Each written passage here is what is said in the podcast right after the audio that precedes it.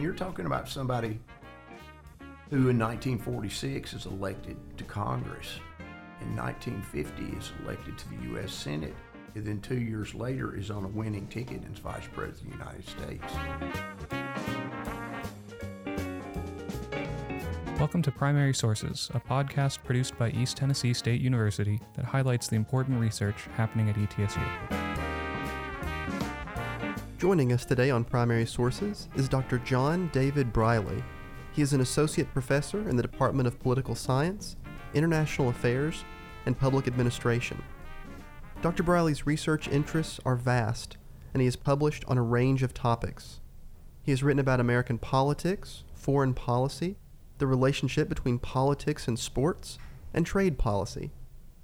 Football fans might be interested to know that Dr. Briley was once a student athletic trainer under legendary coach Paul Bear Bryant at the University of Alabama.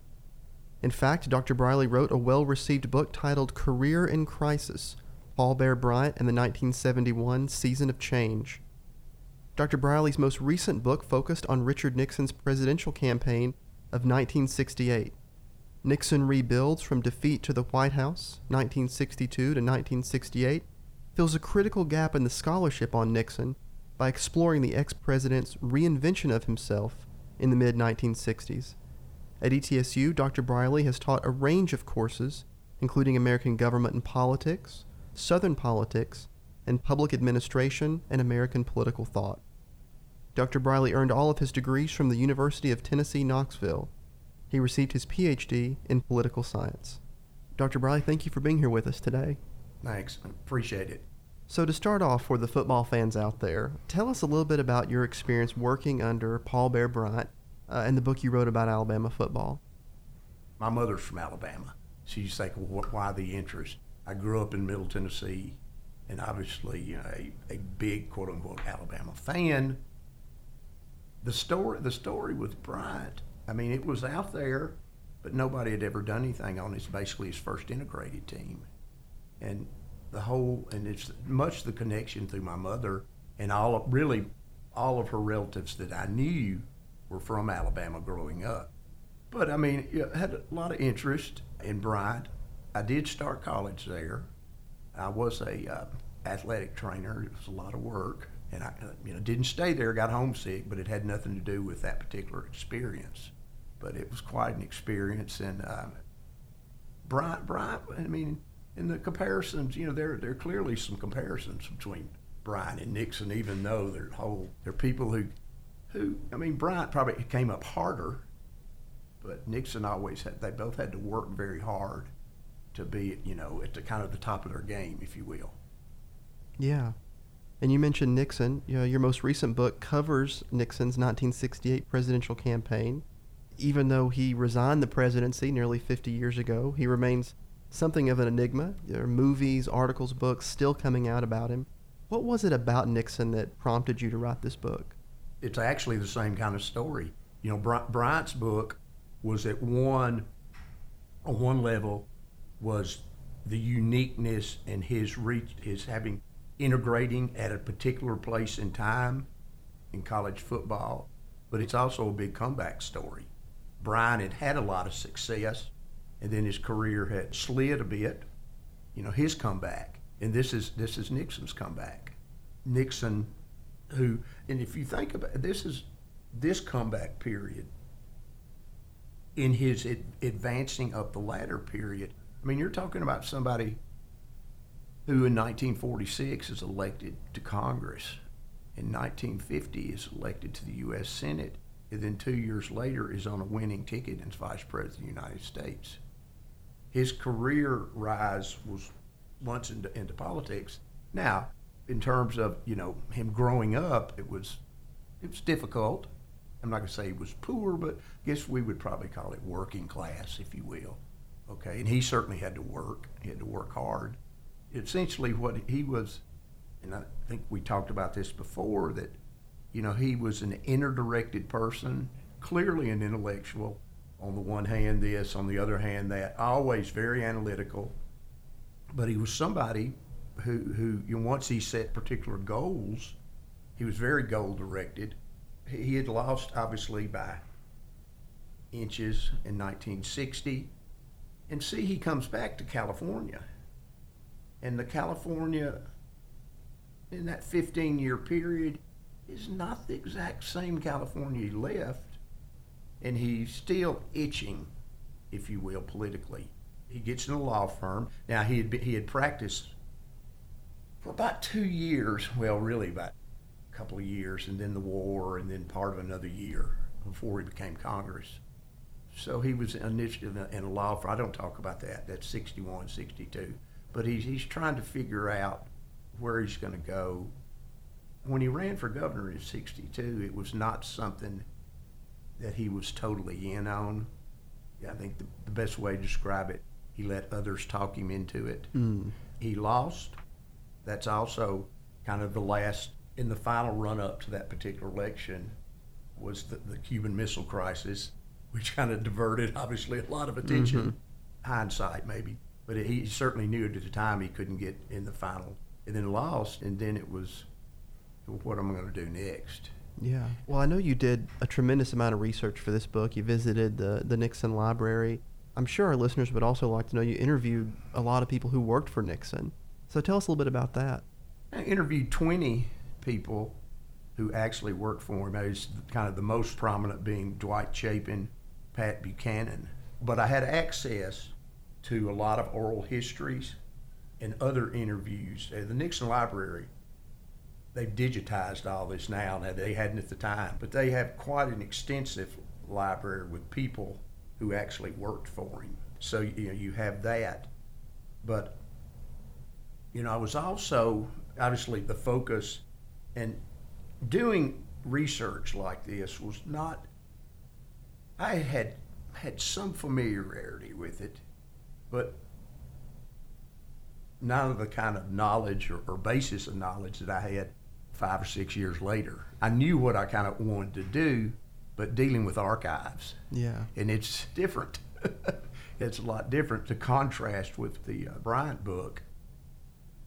I did, I don't know, 70 interviews and 60 plus were in person all of Bryant's staff that was live, which is all but one at the time, and all of his players during that late 60s, early 70s period.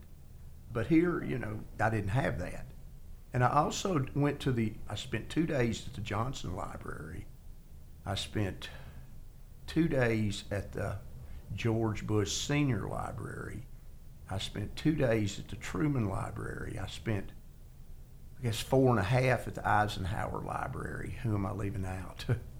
Two days at the Ford Library. And again, there's trying to get a sense, looking at their Nixon files. I just kind of really touched the surface in these others. When I started this project in the summer, late summer of 2010, a whole new collection had just been released two months earlier, and it's his wilderness period it's so much material, and I think if I didn't mention this before, just that particular period, you could spend a couple of decades on. But time constraints and going up my own learning curve on this, you had to come to an end sometime, sure. kind of thing. But it was, there was a, well, there was a couple of Nixon events in between there in January of 2013 that was widely attended at the Mayflower Hotel. You probably heard of that because Kennedy, Johnson, Nixon, they all had their inauguration parties there. One of the older hotels, but it was for his 100th birthday. Met several people. I met his brother, talked to his brother three different times, younger brother, which I knew nothing about. I'm nearly, what, 19 years difference. Yeah. Okay. He was he had just died in the last three or four years, but he was an engineer out west of Seattle. Looked a lot like him.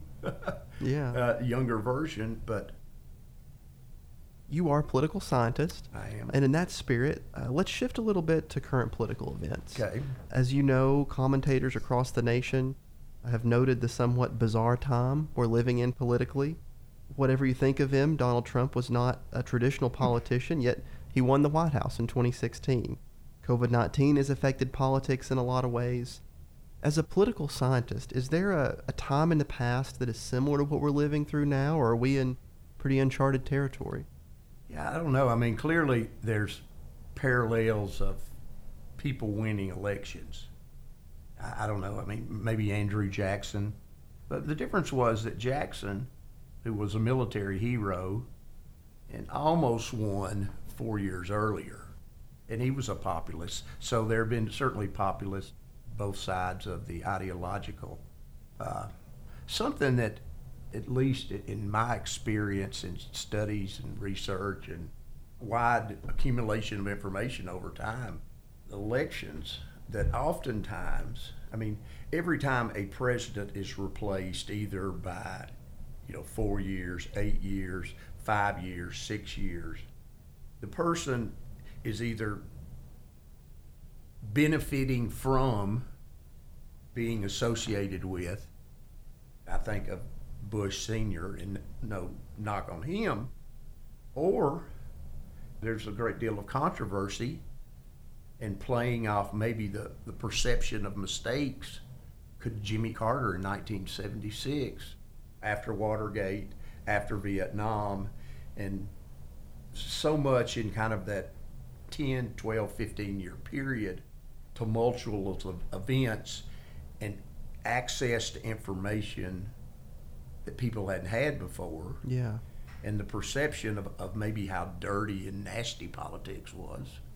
And then you have Jimmy Carter, I'll never lie to you.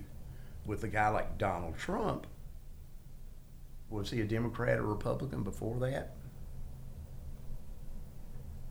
I think he was both. One thing that obviously helped him during uh, this winnowing out process here. Well, I don't know, was it 13? Was it 15? How many initially were Republicans running? Several. It was a slew of them. I think every everybody, I'm going to say everybody, a great deal of people were kind of surprised. Maybe a lot of people weren't surprised. I know that I had a conversation with Pat Buchanan in this is obviously had nothing to do with my book, but it's during 2016. It was in September because I was actually at his house. And I had been to another event and met a person who had some access to some Nixon type material. Talking about the phenomenon of Trump. And this was still to where there was at least 12, 12 of them. I mean, Jeb Bush was still thought as the front runner. And his response to me was basically, there's going to be two or three, and Trump's going to be one of them. And I just thought to myself, I'm like, how in the world, Republican Party? At the time, that was kind of my first instinct that the Republican Party, the more status quo party, for somebody like Donald Trump. But obviously, the press, just for better or worse, just likes to stick to him and he doesn't have really the discipline. and he's liable to say anything, and it's good print. And the fact that he was able to win, it was a different point in time. I know that it discussed in several of my classes in the spring of 16. And if I'm not exactly right on the numbers, I know I'm within 5% on the likability issue. I think both Donald Trump and Hillary Clinton were maybe at 50% or below 50%. And I don't think it ever changed. We're recording this podcast in mid October. We're approaching a midterm election, as most Americans know. Republicans and Democrats right now are, are fighting it out to see who's going to control the House and the Senate. Do you have any predictions about who's going to be successful? My sense is that this is I'm kind of a conventional wisdom person. Obviously, the the out party tends to be more motivated. In this case, the Republican. In the House, it's so incredibly close now. What is it, six seats or something? I think clearly the Republicans will take the House. I think it's a, it's a 50-50 in the Senate. But that's kind of where we are right now. And th- this is the thing with polling. I mean, I'm certainly not a pollster, okay. I mean, I generally understand it. It's all about turnout.